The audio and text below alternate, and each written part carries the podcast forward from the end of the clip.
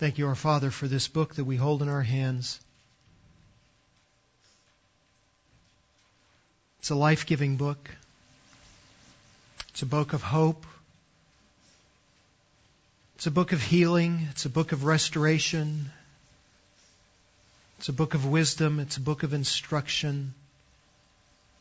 It's a book about you. It's a book that that leads us to you, guides us to you, and transforms us into your character. There is no other book like this book. There is no other truth that compares to the truth that is in this book. And so, Father, as we prayed earlier, would you give us ears to hear this? Would you give us eyes to see it? Would you give us a heart that is inclined to it? The natural man has no inclination in this direction. So would you, by your Spirit, incline us towards you by what we are heard, by, by what we hear in this book over the next minutes? And would you take this word and transform it by transform us by it? We pray this, Father, in the name of Christ and for His glory. Amen. Several years ago, I read through Psalm 119 and was particularly struck on the occasion of that reading about all the different ways that the psalmist responds to the Word of God. And so I, I took some time to go back through and, and read through that psalm again, much more slowly and much more attentively, paying attention to and writing down all the different ways that the psalmist said he responded to the Word of God. I made a list that was quite lengthy. Listen to some of the ways that the psalmist says he will respond to the Word. He will account it as worthy. He will be in awe of it. He will behold and look upon and see the Word. He will believe in it. He will cling to it. He will be comforted by it. He will consider it. He will counsel with it. He will esteem it. He will hate false ways and falsehood.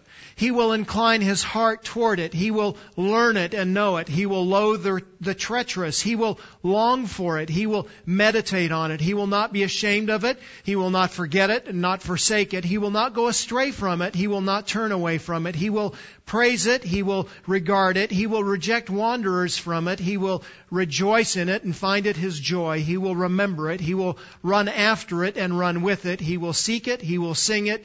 He will speak it and tell it. He will he will find it to be sweet to the taste. He will give thanks for it. He will consider it to be his. He will treasure it. He will trust it. He will turn to it. He will wait for it and long for it. He will weep for not keeping it and he will be zealous for it. That's a pretty impressive list, isn't it? As we come to the psalm this morning, we will come to two of the more common themes that are found in this psalm for how the psalmist responds to the Word of God, in that he will love it and delight in it, and he will obey it. It's fitting for us as we start this new year to consider this psalm as we consider our resolutions that we have made. And, and particularly if you have made a resolution to, to take in the Word of God in a particular way this year and, and focus your attention on the Scriptures and, and, and renew your commitment to take in the Word, we need this Word from the Word to guide our new resolutions for this year. Perhaps you finished 2018 on something of a down note. It was a discouraging year and, and perhaps as you're entering 2019, you're not thinking optimistically, but you're thinking pessimistically about the coming year. And perhaps, perhaps you finished 20, 2018 on a note of joy and, and, and things are going well and, and you're looking forward to what's coming in, in 2019 and, and you're optimistic about what lies ahead. And friend, it doesn't matter whether you've made a new resolution or have not. It doesn't matter whether you are thinking pessimistically or optimistically about 2019. We all need to hear what this word has to say about the Word of God and the Scriptures. As we consider Psalm 119, we're going to consider the, the eight verse stanza beginning in verse 97, the delight of the Word of God. And what we're going to find the psalmist to say is if you want to be wise, love God's Word. If, if you want to have wisdom for living in 2019, then you need to cultivate a love for God's Word. As one writer has said, there is no higher education than what the Word of God imparts. You, you will not find wisdom anywhere else to supersede the wisdom that is found in the Word of God. And if you want to gain that wisdom, you need to love the Word of God. This stanza will then provide us with four encouragements for our affection of the Word of God. Four encouragements to, to lead us to delighting in the Word of God. If you want to be wise, love God's Word. How can you do that? How can you find encouragement? Where will you find encouragement to cultivate uh, your love for God's Word? The first is given to us in verse 97, and it is simply this love God's Word. Just love it. Notice he begins this stanza by saying, Oh, how I love your law. This stanza is filled with all kinds of declarations about the power of the Word of God, the authority of the Word of God, the ability of the Word of God. And as, as he is preparing to expose those, as we'll talk about them in the next few minutes, the first thing he says is, Oh, I love your Word. Your, your word captivates me. This is, this is a particularly common theme. It's one of the most common themes in this psalm. Consider, for instance, verse 47. I will delight in your commandments, which I love. Verse 48, I will lift up my hands to your commandments, which I love, and I will meditate on your statutes. Verse 113, I hate those who are double-minded, but I love your law verse 119. You have removed all the wicked from the earth like dross. Therefore, I love your testimonies. 127. Therefore, I love your commandments above gold. Yes, above fine gold. 140. Your word is very pure. Therefore, your servant loves it. 159. Consider how I love your precepts. Revive me, O Lord, according to your loving kindness. And 163, I hate and despise falsehood, but I love your law. Over and over and over and over again, the psalmist affirms his love for this word. And he says it not just with the word love, but he also uses a, a, parallel term or a similar term, delight. And at least nine more times in this psalm, he will say, I delight in your word. Your word captivates me and, and it is my longing. So this love for the Word of God is one of the most dominant themes in this psalm for how the psalmist will respond to the Word of God. But when the, when the Old Testament writers and when the psalmist use this word love, it's important for us to remember that the emotive aspect to the word love is secondary. So guys, when you go home this afternoon, or perhaps you might even just, even right now, you might just lean over and, and whisper to your wife, I love you. You, you, can, you can go ahead and do that actually if you want. But maybe you'll save it for this afternoon. And when you do that, very often what you're saying is, my heart is, is drawn towards you. I, I have these, these feelings of twitterpation in my heart. And I just can't help myself. And, and we're talking about that emotive part of love. And, and that's good. That should be there. We want that to be there. So if you don't have that, guys, we want you to go there. But that's not what the psalmist is talking about. He's not saying, oh, my heart feels all happy inside. When he's talking about his love for the scriptures, he is affirming his commitment to someone or something. So, so when, when the Old Testament writers and the psalmist use the word love, they're talking about commitment. They're talking about fidelity and faithfulness.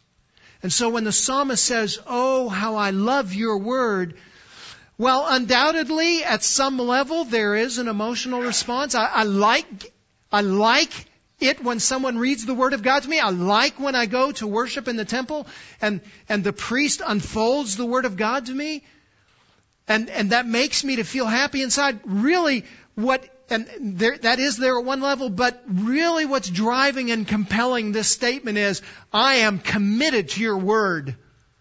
I am rock solid on your word. I will not vary from your word. I, I will not walk away from your word. And it's, it's fitting that the psalmist says that in light of what he has said in the previous stanza. Just back up to verse 96.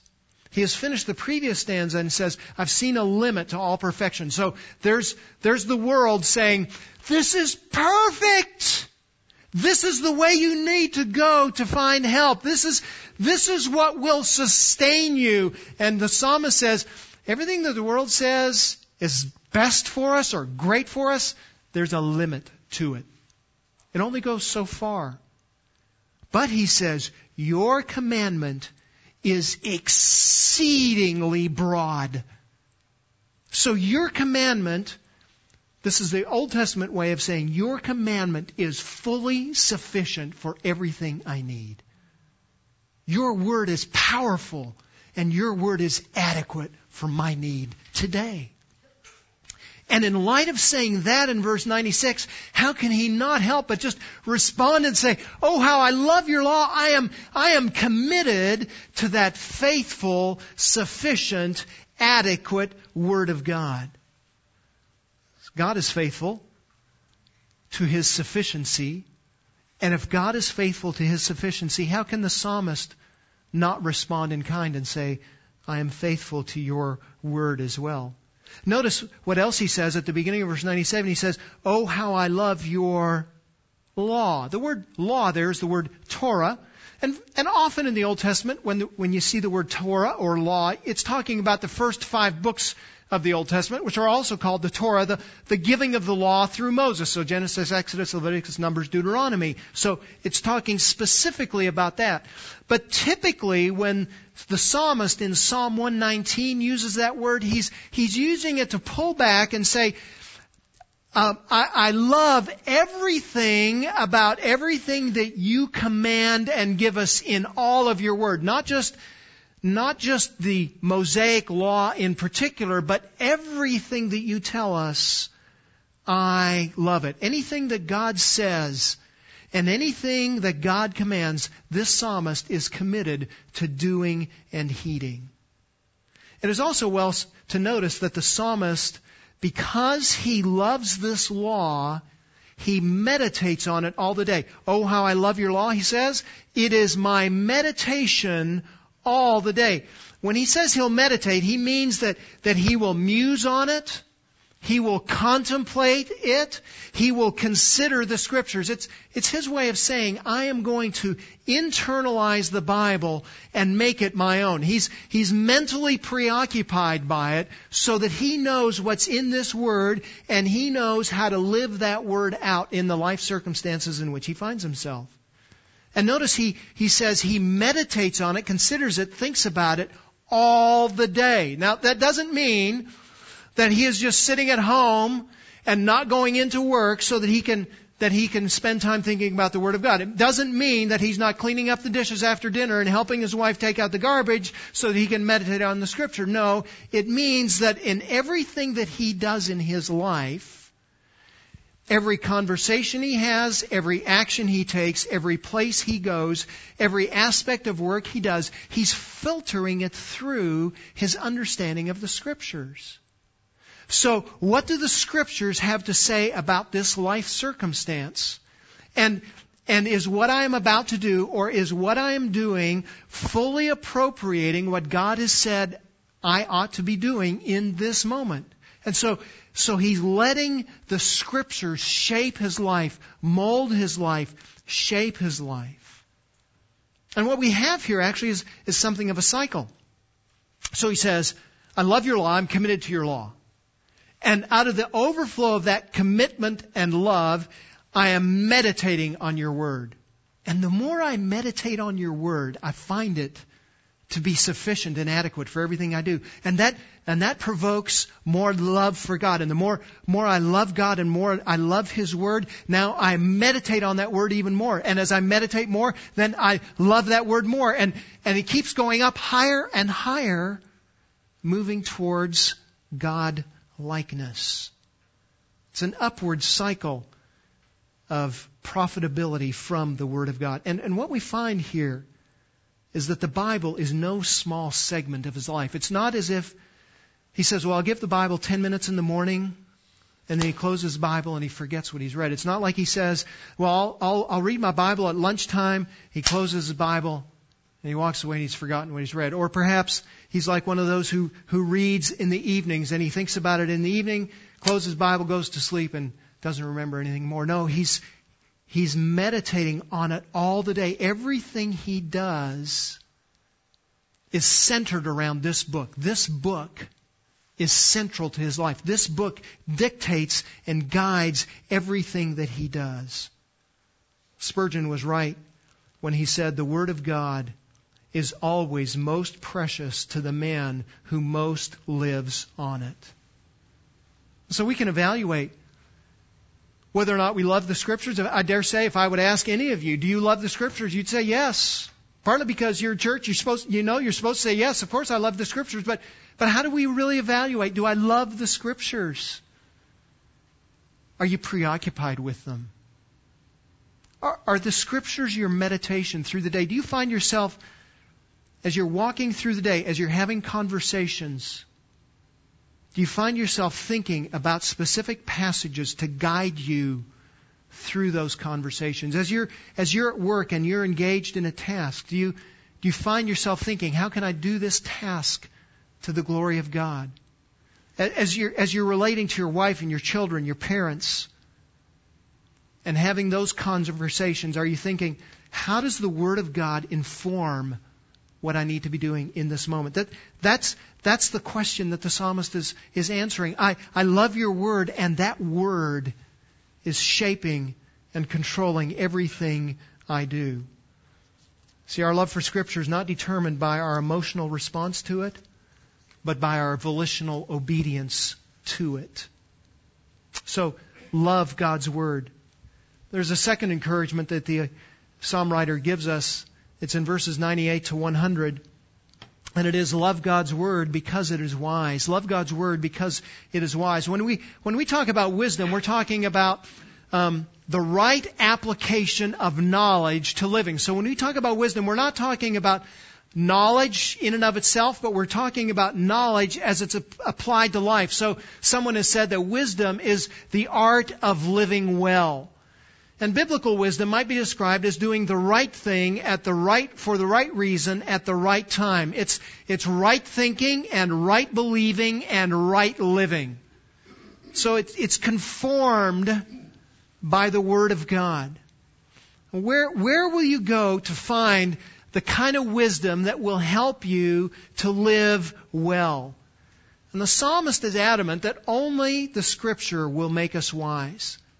For instance, he says in verse 98, God's word makes us wiser than the world. Notice what he says, Your commandments make me wiser than my enemies. There is more wisdom in all the various commands of Scripture than all of the accumulated wisdom of the psalmist enemies. Now the question is, who are the psalmist enemies?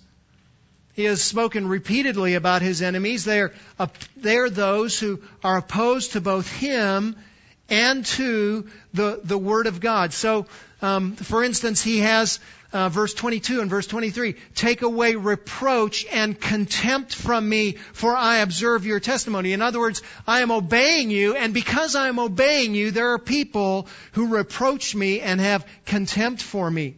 Verse 23, even though princes sit and talk against me, your servant meditates on your statutes. It is, it is because I meditate on your word that even those who are in authority, even those who have position and should know better, they hate me for what I do in relation to your word. He is persecuted for his word. Verse 107, I am exceedingly afflicted. So there are those who see what he does and they persecute him for what he does in relation to the Word of God. Verse 121, I have done justice and righteousness. Do not leave me to my oppressors. Be surety for your servant and for good. Do not let the arrogant oppress me. So there are prideful people who are oppressing him and pushing him back and pushing against him and persecuting him because of his love for the Word of God. Verse 134 Redeem me from the oppression of man that I may keep your precepts. So his enemies are those who are pushing against him, who are, who are volitional in their desire to do him harm. They persecute him, and particularly they are persecuting him because he loves the Word of God and they don't. And, and they want him to suffer ill because of that. They are, as one writer says, people who are pridefully obnoxious with their superior attitude. They're not inclined to submit to God's word. These are people who are rebellious against the Lord and they hate God's people.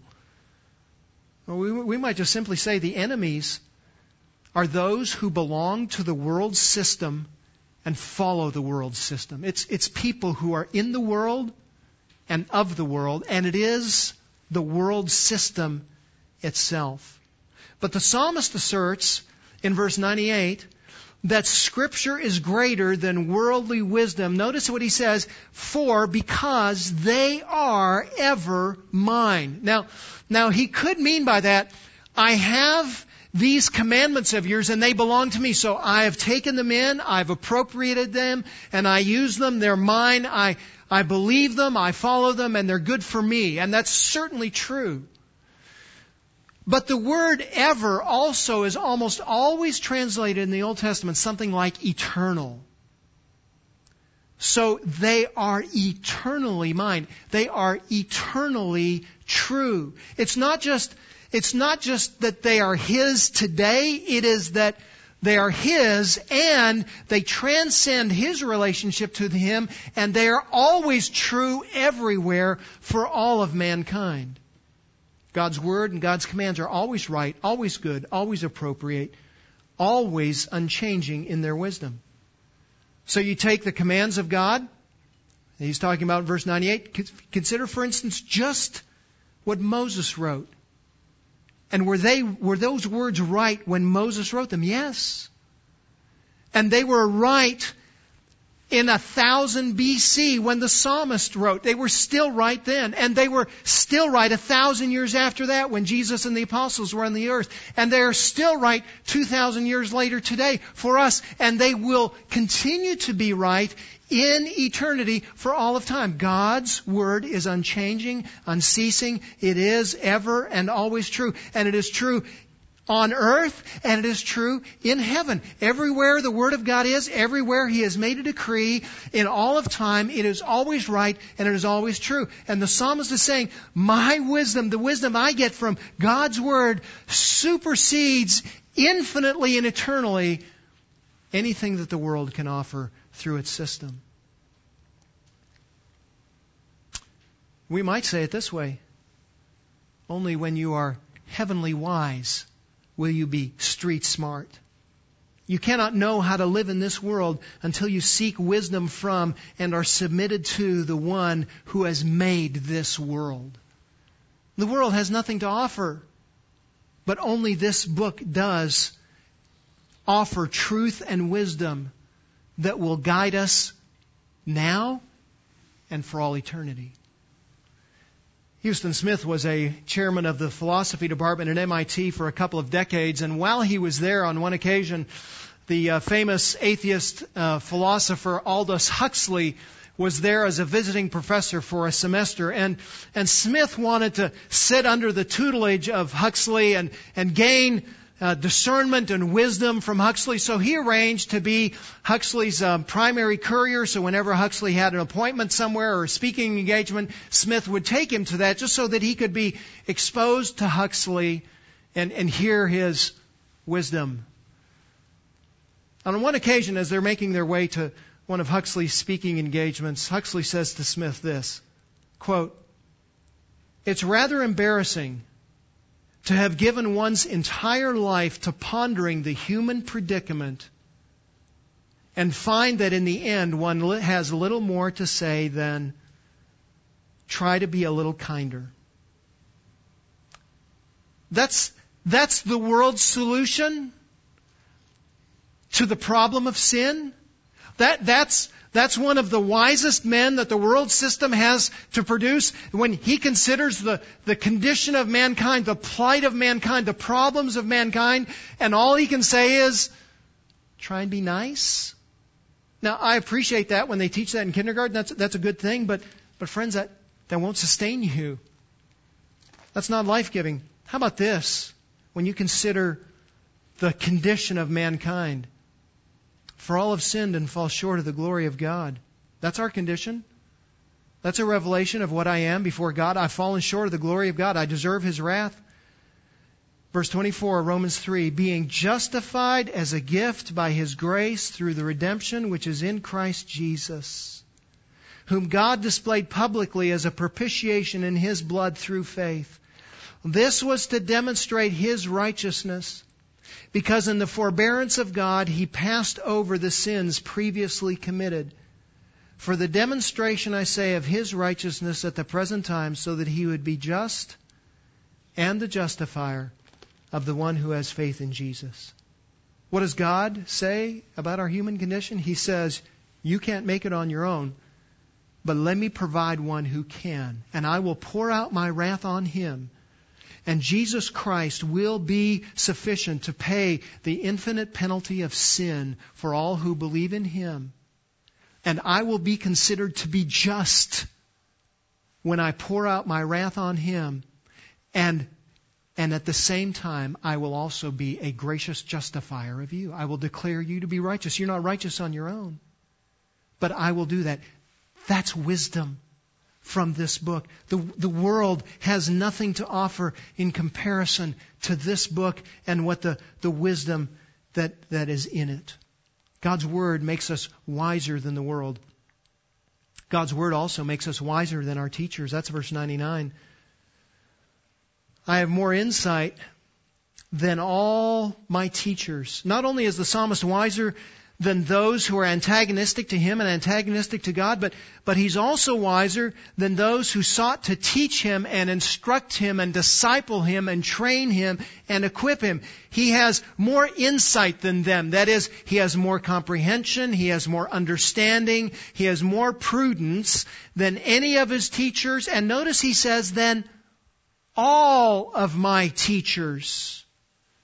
And he's reminding us of a principle that, that there is no inherent wisdom in mankind. So the psalmist will say in Psalm 14, the Lord has looked down from heaven upon the sons of men to see if there are any who understand, who seek after God. And they have all turned aside, and together they have become corrupt. There is no one who does good, not even one. So take mankind, take all of mankind's accumulated wisdom, and in himself, when he trusts his own teaching, he has nothing to offer. In fact, the prophet Jeremiah will affirm in Jeremiah chapter, chapter 10 that even when the learned priests of Israel, when they rely on their own wisdom, they will end up leading the sheep of Israel astray. They're false shepherds. And the psalmist says that the reason that he has more wisdom than all of his teachers is not because he is innately smarter than them, but it is simply because, verse 99, your testimonies are my meditation. I am wiser than my teachers because I have made it my life's purpose to meditate on your word. He has paid particular attention to the testimonies of God. That is, he's paid attention to the standards of God's truth, the warnings of God, the admonitions of God, and he has focused his mind and filled his mind with those truths. Now, this psalm repeatedly affirms the psalmist's commitment to reflect on and meditate on, on God's truth. Consider verse 15. I will meditate on your precepts. Verse 23, even though princes sit and talk against me, your servant meditates on your statutes. Verse 27, make me understand the way of your precepts so that I will meditate on your wonders. Verse 48, I lift up my hands to your commandments, which I love, and I will meditate on your statutes. Verse 78, May the arrogant be ashamed, for they subvert me with a lie, but I shall meditate on your precepts. 148, he says also, My eyes anticipate the night watches that I may meditate on your word. He's meditating, he's thinking on, he's, he's cultivating a mind that is focused on the Word of God. what's interesting is you take all the words for all the occurrences of this word meditate that he uses in this particular verse in the Old Testament, and 20% of the uses, almost 20, not quite 20, but, but close to 20% of the uses of, of this word are in this single psalm. It's a reminder that, that there's one thing that ought to captivate us and it's the Word of God. Now, now just by way of reminder as well, when we're talking about meditation, we're talking about something different than what the world does, right? You, you're aware of that? So the world says meditation means kind of sitting in a particular position with your legs crossed. I'm not sure at my age I can do that anymore, but anyway, you cross your, your feet that way, legs that way, and you kind of sit there and you make a little circle thing with your fingers and you hum a little thing, um, and you try and get rid of everything out of your mind. That's, that's worldly meditation. And biblical meditation, it's the exact opposite. I push out ungodly thinking by taking in godly thinking. I muse on, meditate on, think on, dwell on, cultivate, ruminate over the Word of God. So my mind is consumed with thoughts about the Word of God. You know what's ironic here is the psalmist says, I have more insight than all my teachers because your testimonies are my meditation. Did the teachers have same access as the psalmist to the Word of God? Probably. Why is the psalmist wiser than his teachers? Because the teachers evidently rejected it. Because if the teachers had meditated on it, they would have been wise also, wouldn't they? But they're not wise. His wisdom has superseded them. They're a generation ahead of him, but already he is beyond them because he has meditated on, been controlled by his thinking about the Word of God. Christopher Ash is right when he says this. If the source of my teacher's teaching is my teacher's wisdom, then I, as his pupil, will never get beyond him. But if God is my teacher, which is what happens when the Bible is taught, then I may well get beyond my human teacher.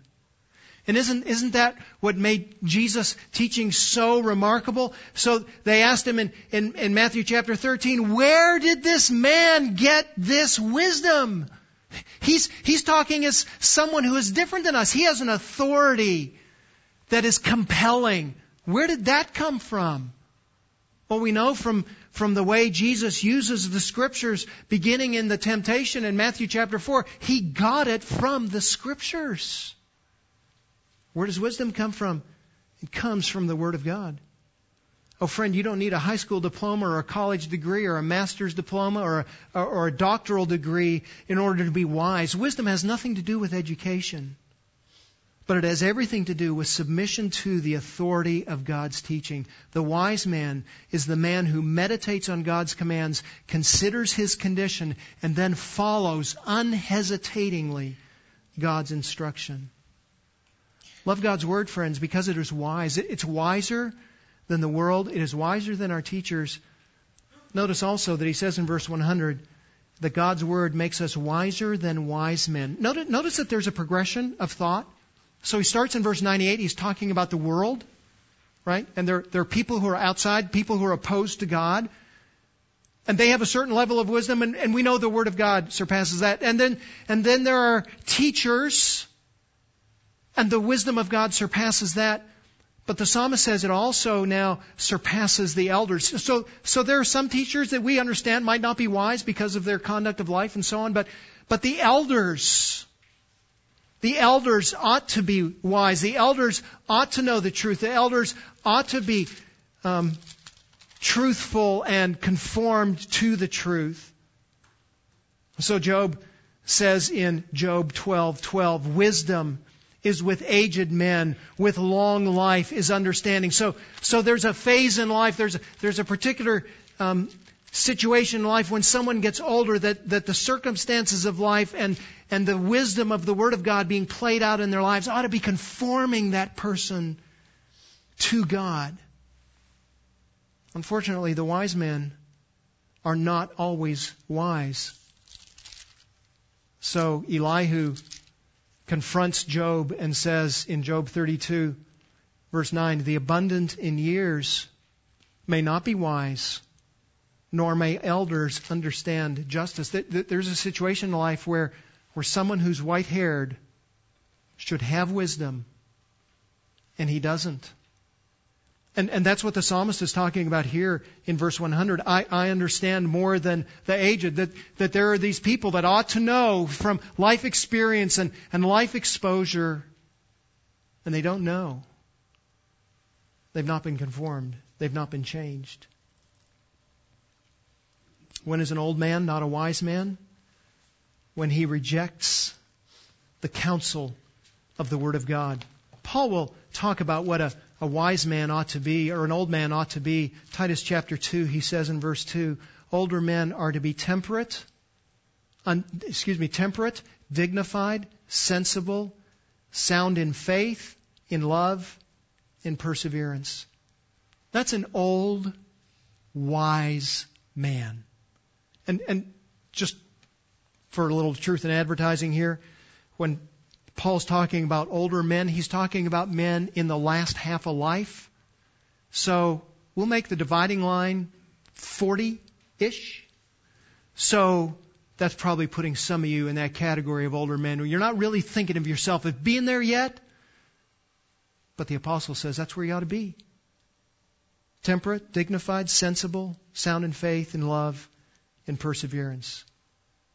So when is an older man not wise? It is when he is intemperate, undignified, insensible, unorthodox in faith, unorthodox in love, and unorthodox in perseverance. It is then that he is not wise, but he is a fool. He should know better because of the experience of life and his exposure to God's Word. Friends, there is nothing more tragic than an old fool. He's foolish when he should be wise. He's a follower when he should be a leader. He has wasted his life and it's too late to do anything about it. And notice as well that I think that this psalmist is speaking about the elderly people in his life. So notice verse 98, he says, Your commandments make me wiser than my enemies, people who are opposed to me. And I have insight, verse 99, more than all my teachers, the teachers who have built into my life and discipled me. And I think he would have us to think the same thing in verse 100. I understand more than my elderly people, the, the people who are aged in my life. So, so the people who are spiritually ahead of me should have been discipling me and should have been training me, and they haven't done it. The grandfathers in my life have not poured into my life. And I am, instead of being trained by them, I am wiser than them. I have more understanding, more discernment, more clarity than them. His elderly people have let him down. But God hasn't let him down. Notice verse 100. I understand more than the aged because I have observed your precepts. He had no one to mentor him, so he turned to God's precepts, to God's guiding principles, and he observed them all. He's, he's attentive to God's guiding principles. He's considered and comprehended and obeyed everything that God has said to him to do, and that contemplation and that obedience has given him more wisdom than the elderly in his life. Again, the real tragedy is that the elder elderly could have been wiser than him. But they weren't because they evidently, like the teachers, were inattentive to the scriptures. They didn't pay attention to what the scriptures had to say, and they didn't do what the scriptures said to do. You know, friends, it's, it's really sad when someone gets to the later stages of their life and, and they don't have the finances to sustain them, so they've spent all of their life working and they have nothing. But friends, it's, it's an incredible tragedy when someone gets to the end of life and they're bankrupt in wisdom and not just finances. That's the real tragedy. That's the real sorrow. And that's where these people were. They, they should have been wise and they weren't, but this young man was because he, he just had a very simple philosophy. God says it, I do it. God says it, I obey it. God compels it, I willingly, joyfully submit to and follow Him. And that makes him a wise man. As one writer has said, true wisdom does not depend on a lifelong experience, but rather upon obedience to God's precepts. When we expose ourselves to God's truth and then, and then we cultivate the practice of doing what we see and understand from God's Word, then we will become wise. This section, verses 98 to 100, follows um, verse 97, right? So in verse 97, he says, Oh, how I love your law. And, and I meditate on it. And because I meditate on it, I become wise. And friends, here is hope for living. You don't need to be a scholar to be wise. You don't need an education to be wise. You don't need money to be wise. In order to be wise, you need a Bible and you need submission. This is why William Tyndale was exactly right when he said, while working on his translation of the Bible into English, a plowboy with the Bible would know more of God than the most learned ecclesiastic who ignored it. That's why he translated the scriptures, so that he can put the scriptures into the hands of a plowboy, that a plowboy can become wise. Only this book, my friends, has the words of life, and only meditating on this book will lead you to wisdom. Love God's Word because it is wise.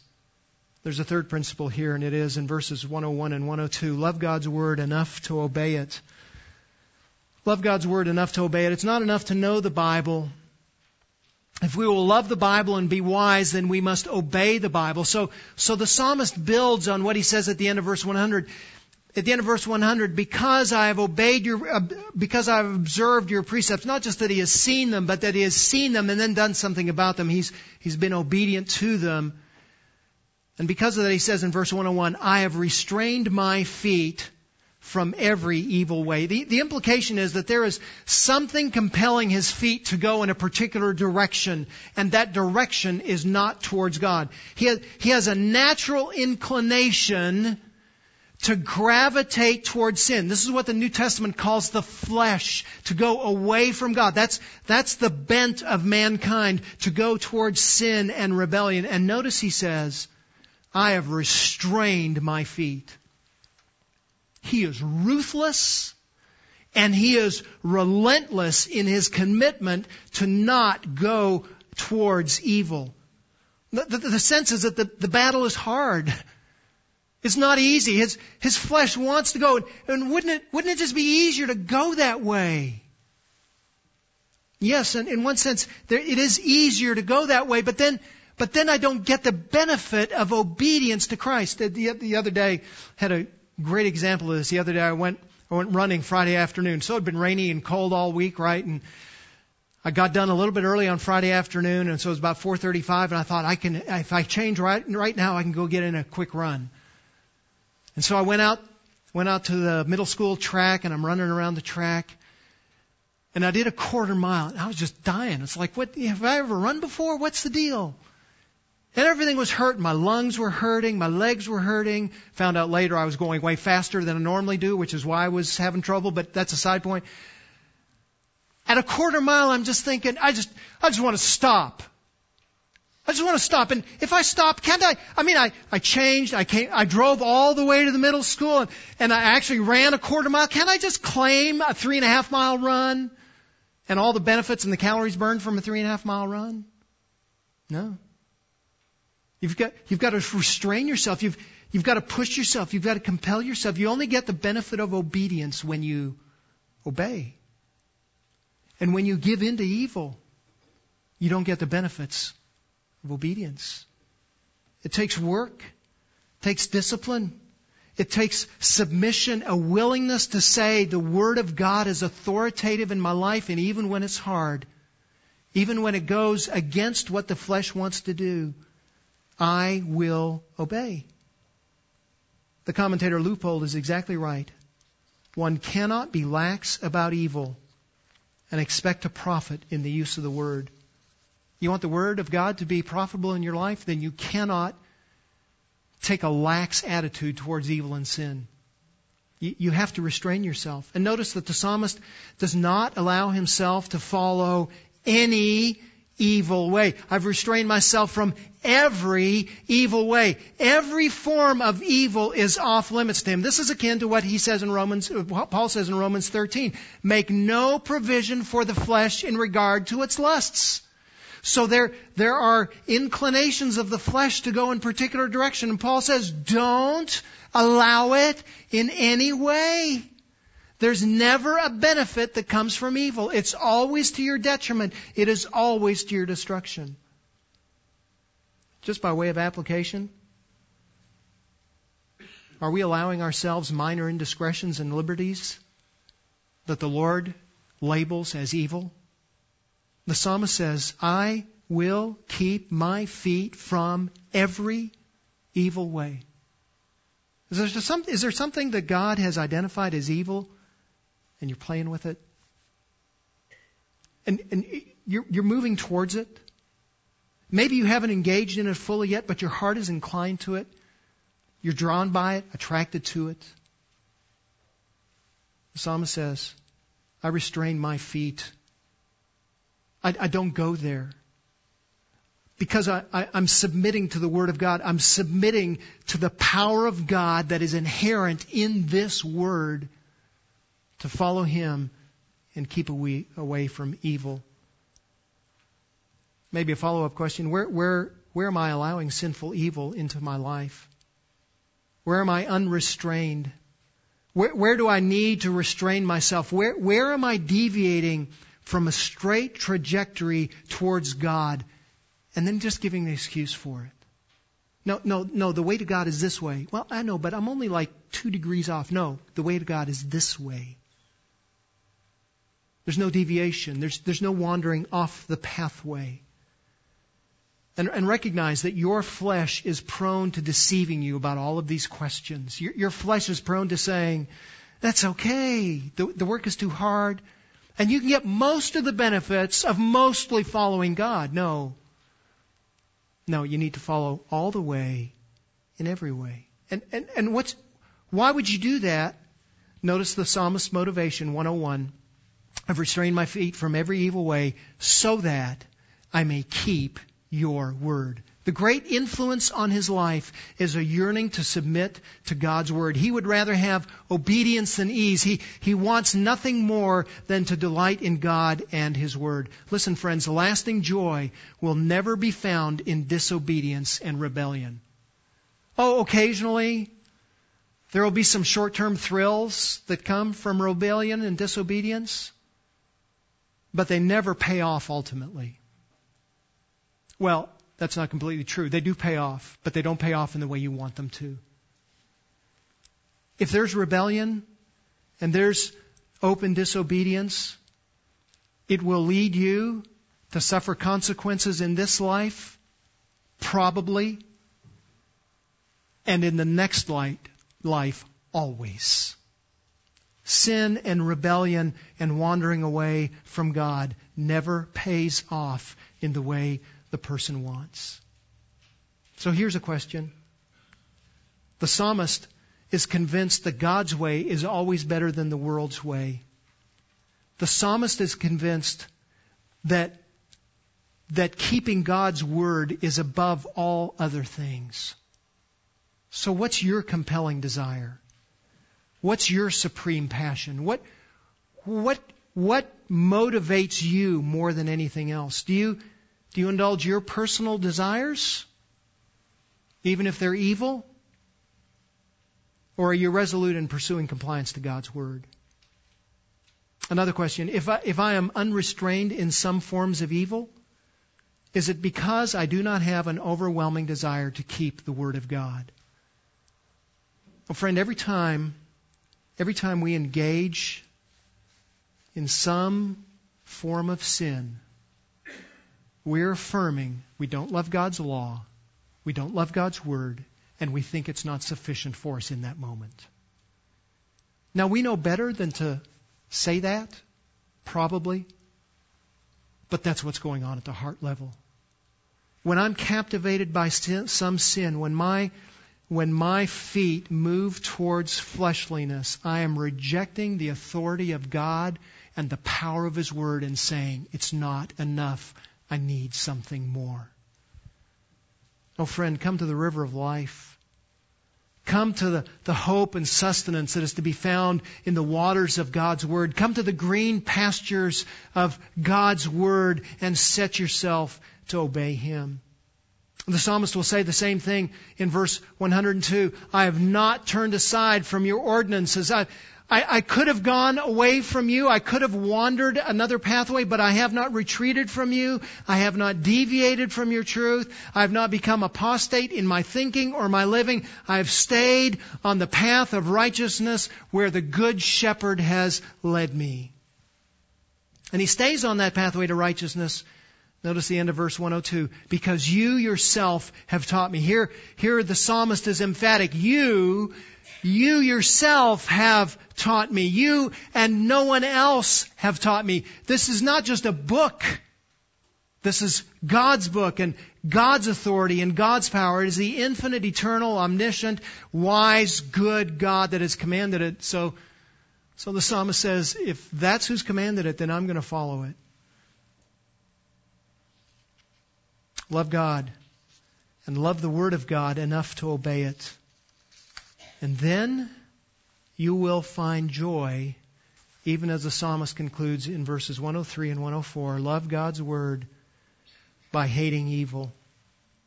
When the psalmist loved God's Word and meditated on God's Word and obeyed that Word, he discovered the benefit of joy. How sweet are your words to my taste. The words of God were particularly palatable to him. He says they were sweeter than honey to my mouth. Regine made an observation of, a few weeks ago. Um, she was cleaning out some stuff in our pantry and she said, you know, have you ever noticed that whenever we go on a trip somewhere, we come back with some form of honey? It's, it's like everywhere we go, it's like, well, let's get the best of, you know, let's get the best of, um, you know, South Texas. Well, let's get some of their honey. Let's get the best of England. Let's come back with some of their honey. Let's get the best of Russia. Let's come back with some of their honey. Let, let's get the best of, you know, Florida. Let's come back with some of their honey. Everywhere we go, we come back with honey. We've got honey all over the place in our kitchen. Why? Because it's sweet. And I like it. And the psalmist says, I can think of nothing sweeter than honey. I don't know if that's technically true. There's probably something out there that might be sweeter than honey. But in his world, at his time, that was the ultimate. The sweetest thing is honey. He says, when I consider the Word of God, it is more palatable to me and more desirable to me than honey. I want honey. I want honey on my biscuit. You bet. I want the Word of God more. That's tastier to me than the tastiest treat that I can find in this world. Friends, there's no, there's no bitterness for him from his obedience to Christ. His obedience has not left him with a bitterness of regret. He's not sorrowful for his obedience. He sees the Word of God, what the Word of God compels him to do, and he does it. And he says it's sweet. And the reason that the Word of God is so sweet to the psalmist is verse 104 because from your precepts I get understanding. It's sweet to me because I, I know how to live in this world when I read your Word. I get wisdom from your Word. Therefore, his concluding statement 104 I hate every false way. Mom always said it was bad to say, I hate, like green peas, which I happen to hate, but mom said it was bad to say that. There's one time it's good to say, I hate. And it is when we say, I hate every false way. I hate every way that leads away from God. I hate everything that is a pseudo God. I hate everything that is associated in any way with falsehood. It is anything that leads me away from the truth. I hate it. And friends, we, we, we need to cultivate in our minds to, to tell our, tell ourselves in our minds the truth of a situation and speak to ourselves the truth of what is true and what is false, and when it is false, to hate it. When you see an advertisement with an alluring woman, do you tell yourself she is a seductress of Proverbs 5 that is designed to lead me away from Christ? And if I, if I cultivate the mental thought that that ad wants me to cultivate, it will lead me mentally and perhaps even physically to a place that will result in the destruction of my life. Can I see her for what she really is? She's a prostitute.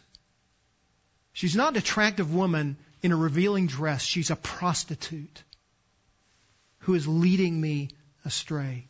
Oh, friend, hate it. Whether it's that or or saying, well, I can just, you know, I can just fudge these numbers a little bit on these forms that I'm going to submit to the IRS, and that'll be to my benefit. No, friend, hate it. God says in Romans 13 that, that the government is entitled to have your funds. You owe it to them. And there's no benefit to holding it back when you owe it to them. So, so pay it. Tell, tell yourself the truth. And friend, hate every false way. Do you hate everything that's false and against God? If you don't, it means that the Word of God has not shaped you the way it is designed to shape you. Because the Word of God, when the Spirit of God takes it and plants it into our souls, gives us a sickness, a hatred of things that are evil. We can't tolerate them. We don't want them. It doesn't mean that, that you will always fight against sin perfectly, but it does mean that, that even while you are wrestling and struggling, you hate the thing that is calling for your attention. I am, uh, I am closer to the end of life than the beginning of life. I've been a pastor longer than some of you have been alive. That's sobering. I've counseled a lot of people over the years. I have fought against a lot of my own sin over the years. And I've learned one thing that is true, and it's in this verse. You will never win the battle against sin until you hate it. If you don't have a hatred of your sin, you will not fight against it.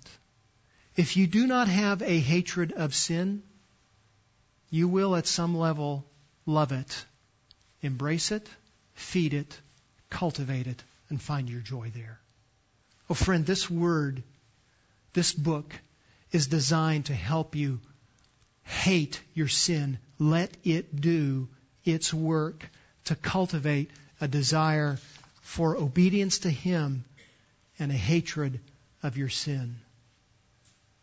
Let me just add if you are not a Christian this morning, you cannot love God and you cannot hate your sin. In fact, until you submit to the authority of Christ, you will love your sin and you will hate God's word. Now, now you will say, well, wait, wait, wait, wait. I don't love my sin. I don't like my sin.